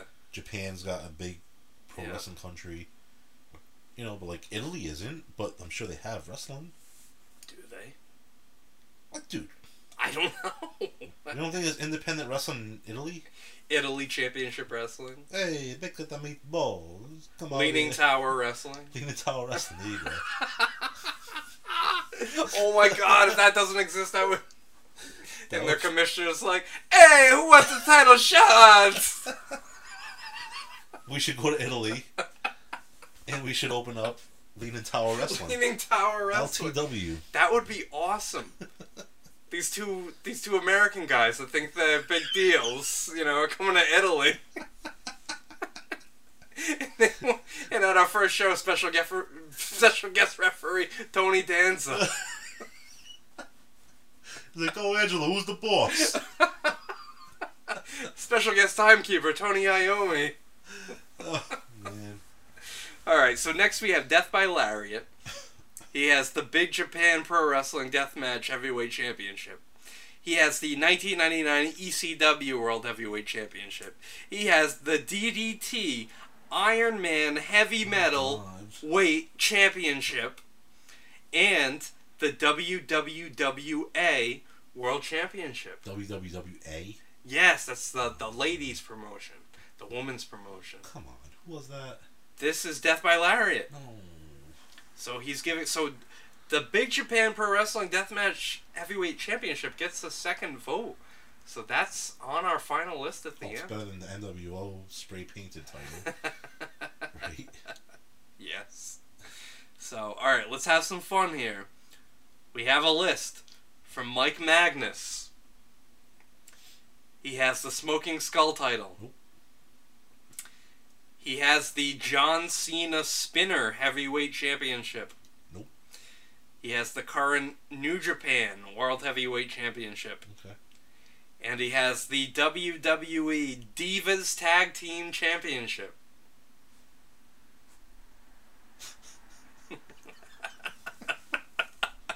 Come on. So he puts the John Cena Spinner. Oh, God. And the Divas Tag title. Right up there with the New Japan, or I'm sorry, the IWGP Heavyweight Championship and the Smoking Skull, which I know you don't like the Smoking Skull, but come on. The IWGP Championship on the same list as the John Cena Spinner and the Divas Tag Team Championship. What a terrible list. The Divas Tag Team Championship. Yep. Okay. Yep. Oh. There's so many belts out there, dude. There's so... The Intercontinental title. We don't even have a vote for Pro Wrestling Gorilla. I don't really know what that titles look like. I'm not gonna lie, but I mean, going with like tradition, you have the tag team, the '80s and '90s tag team titles. Yep. You know, I'll put the FTW title over those women's. That's a shoe, brother. Like, come on. Yep. How bad? Yeah. That's Mike Magnus. Isn't he the guy that put Sonny Kiss in the women's? That is exactly who put Sonny Kiss on the Mount Rushmore of women's wrestling. All right, next one. We have Paul Licious here. We have the 1999 ECW World Heavyweight Championship. We have... Then he asked me why I'm mad at him on Facebook. He's on Facebook and he's like, oh, I think he's mad at me or something. Yeah. Well, no shit. Yeah. Like, you put a dude on a women's list. And, like, not even a very good one. He's not going to be in a man. He's not going to be in a woman. Nope. He's not a good wrestler. Nope. And you're going to put him on a Mount Rushmore of anything? I hear you, man. Why am I mad? Why am I mad at you? I don't know. You tell me. I just told you. But I know. It was a rhetorical question. Carry on. So Paul Licious puts the 1999 ECW World Heavyweight Championship. He puts the WWF Winged Eagle. He puts the NWA World Television Championship and the current WWE United States Championship. Oh, wow. Yep. So go over that list again. One more time. All right. So we have the 1999 ECW World Heavyweight Championship. Gotcha. We have the WWF Winged Eagle. Yep. We have the NWA World Television Championship. And we have the current WWE United States Championship. Well, who's this guy? Paul Licious. I think we just became best friends. Aside from the ECW title... That's a very diverse list. Aside from the ECW title, I mean, he's one off. Yeah, I mean, that's a great list. I know you love the television title. Dude, that's my favorite title. The NWA television title, we should wait till the end for that, but yeah, that is my favorite title ever. Yeah. And yeah, the current United States Championship from WWE. Yeah, if you put the blue on the top part of that belt... Where the stars are. If you put blue behind that, that might be a perfect title. Yeah. A perfect title. It's got the deep etching like I love. I love the deep etching. I think the deeper the etching, the better. And that belt, I heard, has 12 millimeter deep etching. Oh wow! Regular belts, 2 millimeter, 4 millimeter, 2 millimeter, 4 millimeter, 8 millimeter is a stretch. This one's got 12 millimeter. 12. Huh? Yes. I've never paid that much. Once you go 12 millimeter, you never go back, man. I'll have to pay attention to the etching now on belts, on titles. You don't call them belts anymore. You call them titles now. Vince McMahon hates the term belts. Yeah, he does. I'm so happy you brought that up. Yes, Vince McMahon hates the term belts. A belt is something you wear to hold your pants up. A championship, pal. It's a title. It's a major award. It's a title. Fried Chile. He gets it in. He's like, Hunter. The boss is Fragile. Must be Italian. Must be a major award. This belt must be from Italian Championship Wrestling. Leaning Tower Wrestling. I forgot the name of the company there. Tower Wrestling. Yeah. That's all right. All right. So that was Paul Licious. So you like Paul Licious's list? I like that list a lot. All right. I love it. Next we have here is a submission from White Noise. Why are you emphasizing it? White Noise. Sorry. The Big Gold Championship. The late 80s and 90s Intercontinental Championship, the 80s and 90s Tag Team Championship from WWF, and the original TNA X Division Championship. No. You're not feeling these picks from White Noise? Not really. No. What do you think about the Big Gold, though? The Big Gold's going to be there at the end, right? Yeah. It's got to be. It's a nice belt. Don't get me, dude. I mean, it's the original... The freaking Flair belt. So are we deciding right now that the NWO spray painted is different from the Big Old, or do we want it to count as the same? I guess it's different. It's got to be different. I would say different because especially since people have them both on the list. Yeah, so. they specify NWO spray painted, and maybe it's not NWO spray painted. All right, well, we have one more list, and it is from Steve the Savage. All right. And he has for us the big gold. Okay. You're not going to believe this, Brian. What? We have a second vote for the WWE Women's Tag Team Championships. Come on. Then we have a vote for the current WWE Intercontinental Championship. Wow. And to round out this list, Brian, we have The Fiend's Universal Championship. You can discuss this list if you want. No comment. I'm just going to offend people. I'm just going to offend people if I comment, because you know what? You know how I feel about women's matches. You know how I feel about women's titles, and especially that stupid-looking title. The Women's Tag Team Championship. Is that? Wow. Man, if I knew you felt this strongly about the Women's Tag Team titles, I probably would have bought you a replica belt of that for Christmas. Bad enough, my wife bought my kid a replica AEW title. No! She did. No! Well, I mean, just the stupid small toy ones. You know what I'm saying? I thought you meant she spent like $400 on like... I would have killed her. Easy there, Benoit. No. It would have been a kata hachime going on in my house, brother. Yikes. No. So we've gone through all these lists especially now, bro. Especially that title. I mean, I can see if she spent $400. Yeah. Like, even, you know what's a nice title? Yeah. I'll be honest. Yeah. Is the NXT North American title. Yeah, that is a cool belt. I like it. Oh, I didn't even think about that. Yeah, that's a really cool design. If she spent $400 on that for the kid, fine. Yeah. Cool. Yeah. But can you imagine? Wow. Can you imagine spending $400 on a tag team women's title? Yikes!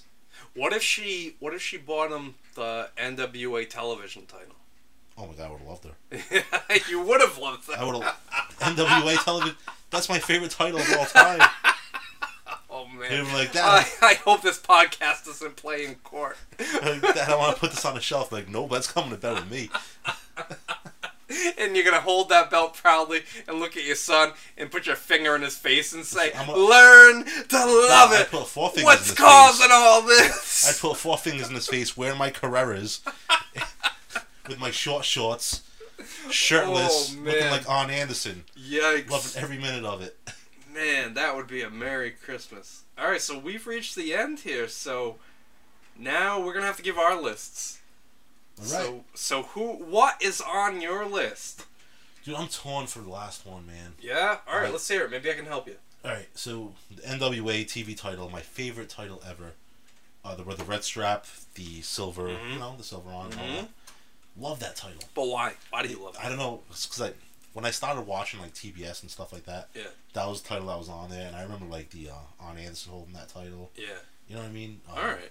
Yeah, man, Arn Anderson was badass, that title. It's one of the best ever. He's synonymous, that title. He is. He's one of my favorite wrestlers of all time. Yep. So, yeah, I mean, he made that title. And promos, man, there's very few better than Arn Anderson. Look at underrated in promos, right? Man. As I'm going through these Jim Crockett shows, man. Like, Flair was the man. Flair is number one. Right. But, man. But if Arn Anderson had just as much, mic time as Flair. Yeah.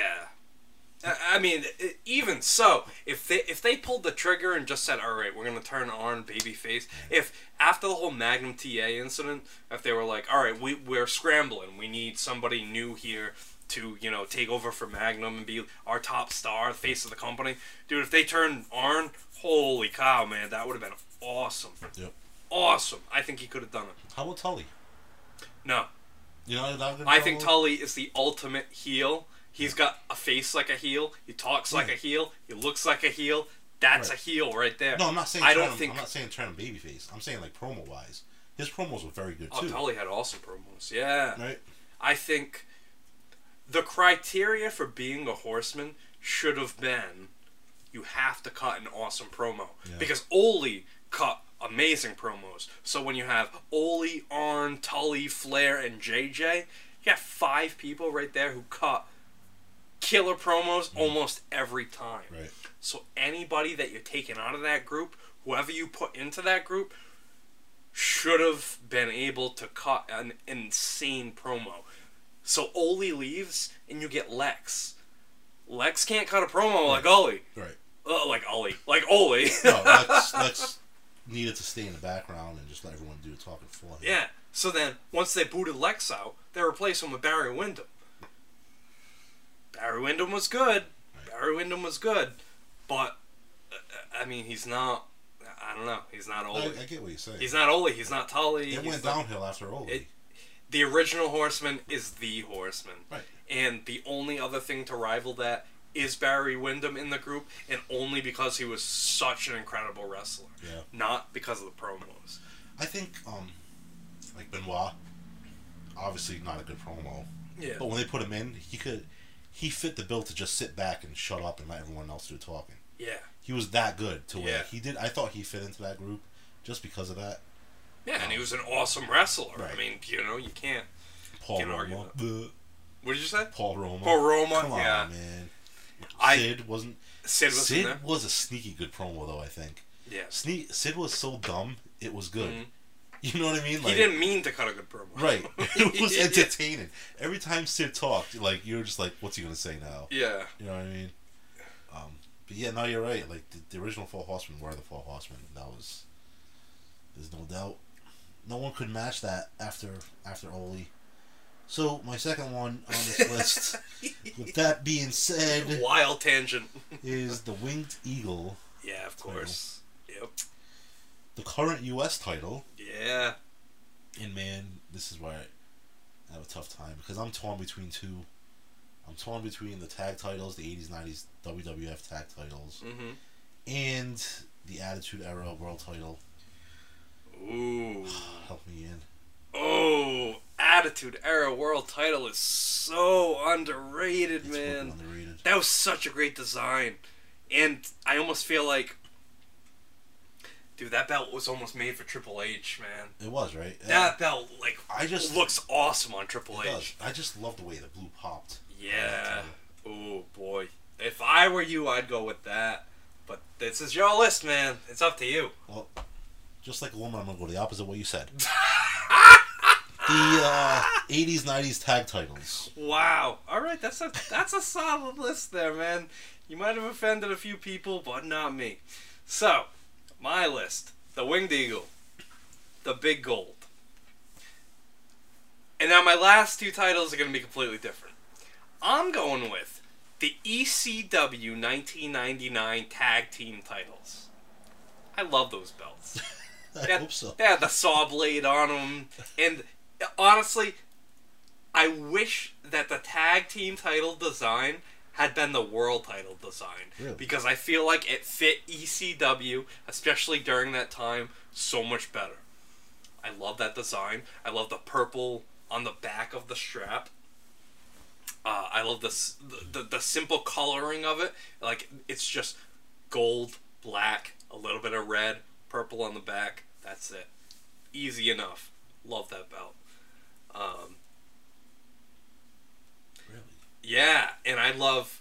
And one of my favorite moments is that the Dudleys, that last night in ECW when they're saying they've beat every tag team there is. And then Tommy Dreamer comes out and tries to beat them, and they beat him up. And then Raven returns, and Raven, you know, beats the Dudleys, wins the titles, gives one of the belts to Tommy Dreamer. I love that moment, and I love that belt. Yeah, moments can make belts. Moments can make belts, you're right. They can. The last belt on my list was not mentioned by anybody, didn't expect anybody to mention it. A very under-the-radar belt. Pro Wrestling Gorilla. No, the FMW Brass Knuckles Championship. See, as you're saying this, I'm looking it up on my phone. No, and that's cool. I want you to see these. I want you to see these belts. I think this is a very unique belt. I think that it's a belt that really should be copied. It's got deep etching. It's got these thick plates stacked on top of each other. No, that's not it. Because they had two versions of the Brass Knuckles Championship. They had one that's similar to the NWA Domed Globe Championship, and they had this other one that was worn more so by Hayabusa and Mr. Ganasuke. This one? The one that's on his shoulder? Let me see. The other one. The one that's on his right shoulder. Oh, really? Oh, no shit. That looks like a regular world title. Completely different belt. That does. It looks like a regular world title. This one right here. Yeah, this one's... Yeah, it's like... And it's funny because there aren't a lot of clear pictures of it. That's it. Yep, gotcha. That's it. There's not a lot of clear pictures of it, but I mean, I can see like two lions up top. That is very different, but my question is, why does everyone that has this title have the other title also? Were they like a joint title? Yeah, it was like the Undisputed title where they had... Two of them. Two of them, yeah. So they carried two of them, but that one belt right there, I think is amazing. Okay, I can see that. And I'm definitely going to contact JB Toys 1 to see if he can recreate that, because I've never seen anybody recreate that. I've never seen a clear picture of it. It's right here. Nice clear picture. You've seen a nice... Well, clear enough. On Hayabusa, yeah. But you can't see the whole thing, though. No, you're right. You know... Yes, I know what you're saying. The resolution on it's not great. You know, I want like a straightforward, full picture of this belt because it looks amazing. And that etching looks a little bit deeper than 12mm, if I do say so myself. Is your boy gonna go that deep with the etching? I hope he better if I'm paying him. Good luck. How much is that gonna be? Jeez. How much does that belt cost? All right, so here we are at the end. That's a lot of detail on that belt too. It is. Yeah, yeah. So he's gonna have to go all out on this. Do they have an explosion matches champion? No, but that's kind of what the brass knuckles title represented. Because when you think about old school wrestling, you think of a foreign object. A foreign object was usually the brass knuckles. That's wicked racist. What do you mean? Foreign objects. Foreign. Anything is foreign if it's not here. I'm joking. But no, but brass knuckles represents like the lack of rules. Per se. If my wife was Korean, would she be a foreign object? Oh, man. That would be great to put in your wedding vows if it were the case.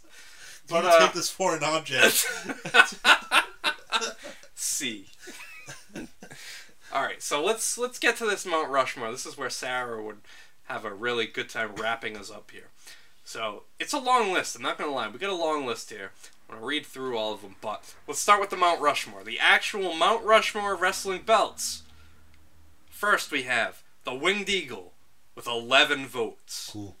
Then we have the NWA WCW World Heavyweight Championship, which we're calling the Big Gold, 8 votes. With that, I like it.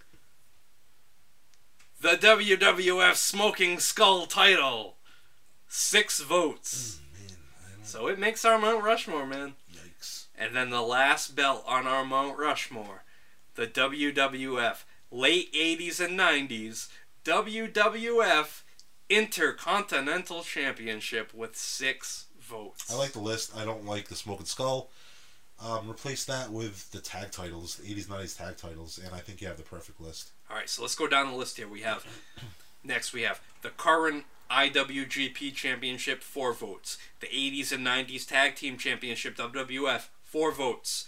The NWO spray-painted Big Gold, 3 votes. So even if we included that with the Big Gold, it would still add up to 11, which would still be on the Mount Rushmore. So either way you look at it, the Big Gold is on there. The NWO spray paint. Yeah, I'm sorry, but we just pissed off 3 of you. So sorry. That's all bullshit. I love it. 1999 ECW World Heavyweight Championship, 3 votes. WWE Undisputed Championship, 2 votes. Hardcore Championship, 2 votes. $1 Million Championship, 2 votes. Original TNA Championship, 2 votes. WCW United States Championship, 2 votes. Original TNA X Division Championship, 2 votes.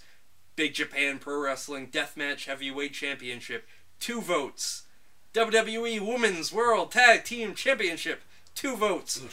And the original Ring of Honor World Heavyweight Championship, 2 votes. So I like the subject. I liked it because you just heard it. I mean, all the diversity in the titles. And I know I'm you know, I'm dogging a lot of you, and you're the belts on your list and stuff like that. But I do like the diversity of it. Just because I don't agree with you doesn't mean that, you know, you don't have your own opinions. And cool. That's what we want. I like. Yeah. I mean, there's how many of those? There's so many belts on there. That's great. Unlike, you know, some of the topics we've done where you can pretty much predict it right off the rip. You know what I mean? Yeah, like the face paint one. Yeah, it's face paint. But I mean, like this list right here has 17 belts, and I mean, depends how you look at it. That's awesome. It could be 16, depending on how you consider the NWO. But still, even 16. So you pick 4 out of those 16. Yeah, that's fourth. Pretty, I mean, that's a pretty diverse list, man. Yeah, I'd say so. And I mean, honestly, if you haven't realized this already, Brian, I'm trying to construct my own pro wrestling museum. So if I were to fill this place with belts, I'm probably going to put those 16 belts in here. 17 because nobody else voted for the FMW Brass Knuckles title. So I'm definitely going to have that in here. But, you know... You're going to buy the NWO spray-painted title? Maybe. Maybe I'll even spray-paint it myself. And if I even want to go further, maybe I'll pay Hulk Hogan to spray-paint the belt for me. There's no limits, Brian! There's no limits! You want me to do what, brother? I'm sorry, you want me to come to your house and spray paint a title for you, brother? He's gonna be like, I bet this is that brother that wanted me to sign his back, brother. Oh man.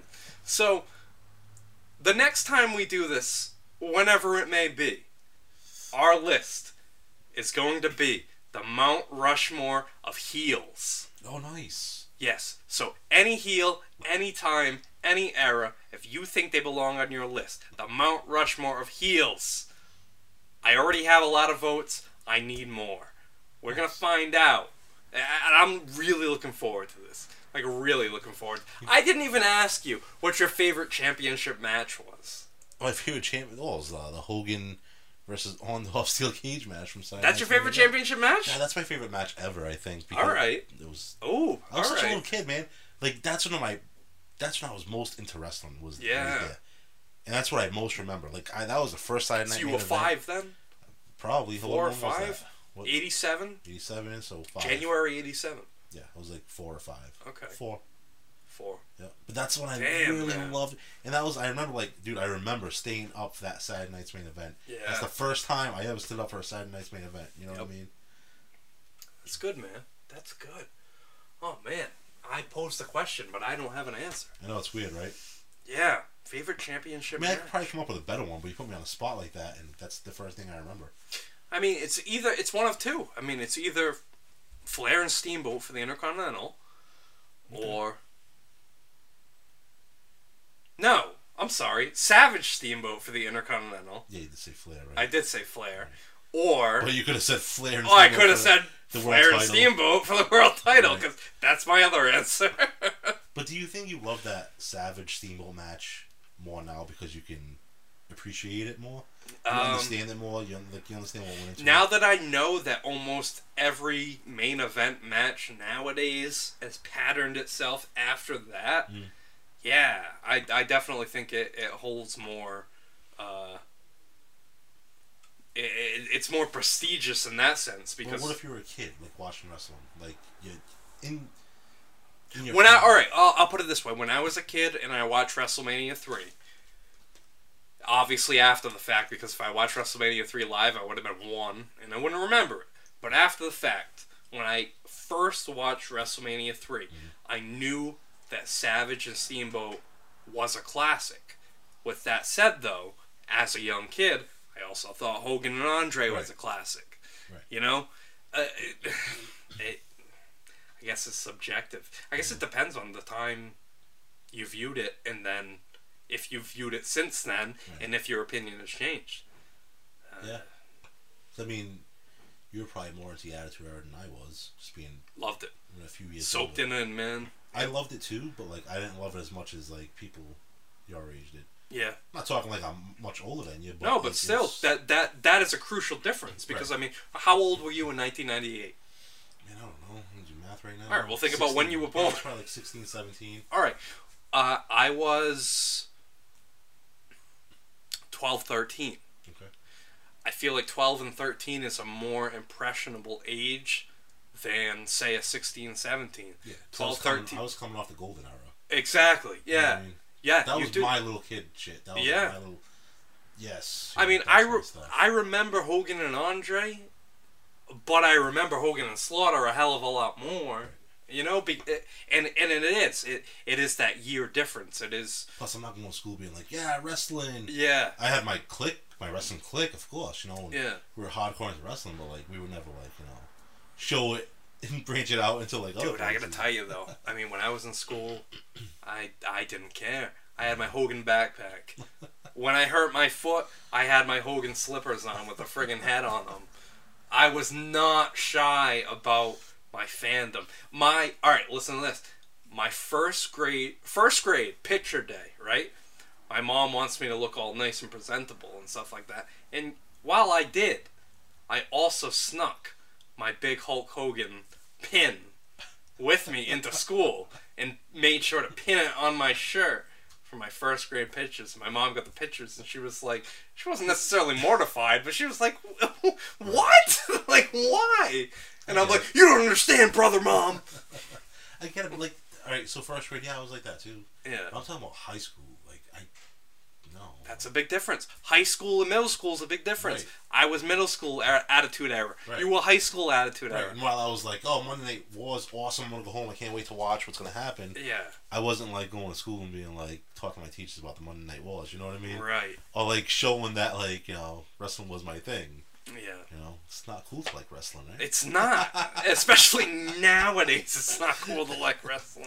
Who don't care nowadays? Oh my god. No, people still care nowadays. People care. No, I'm saying people care nowadays if you like it. Right. Like from the outside looking in, like I'm not a big wrestling fan nowadays. Right. But what I'm saying is, I don't care how people look at me nowadays. Oh, yeah, no. No, because you reach that certain age where you're like, who cares? But I still watch it. I mean, I watch Raw because my kid, like last night, he wanted to watch Raw. So, watching Raw, you know what I mean? But he went to bed, I put the football game on. There you go. You know what I mean? Yeah. Kind of checked in, like, just to see what's going on. Yeah. If there was, like, a segment I wanted to watch. But other than that, like, I'm watching Monday Night Football. I'm not watching Raw anymore. Yeah. I watch Raw until about 9:30, 10 o'clock. Because they don't make it.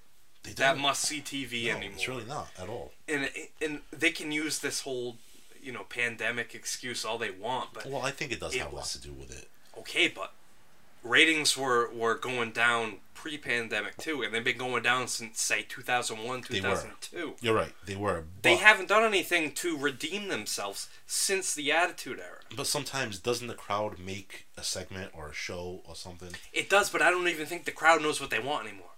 But you don't know that because it's been how long since we've had a crowd. Yeah, that's true too. You know what I mean? Like, yeah. They could make or break someone. The best example I have right now is, you remember that Iron Man match between, I think it was Seth Rollins and Dolph Ziggler? And every single time, a minute counted down, the fans would treat it like a Royal Rumble. Right. They would make a mockery of it. Because the match was a mockery. Was it though? I think, how many pinfalls were there in that match? Weren't there like a ton?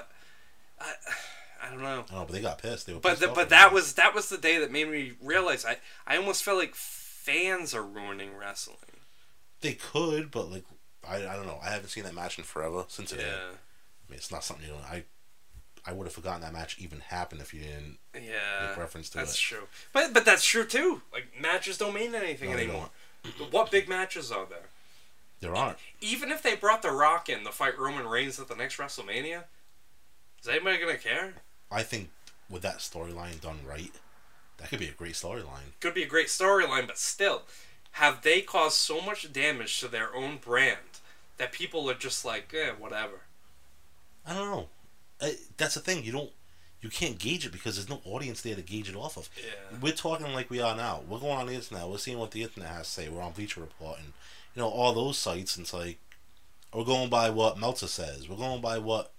You know, these writers are saying, you know what I mean? Yeah. Like, I don't know. Is there a place where fans can truly voice their opinion on it?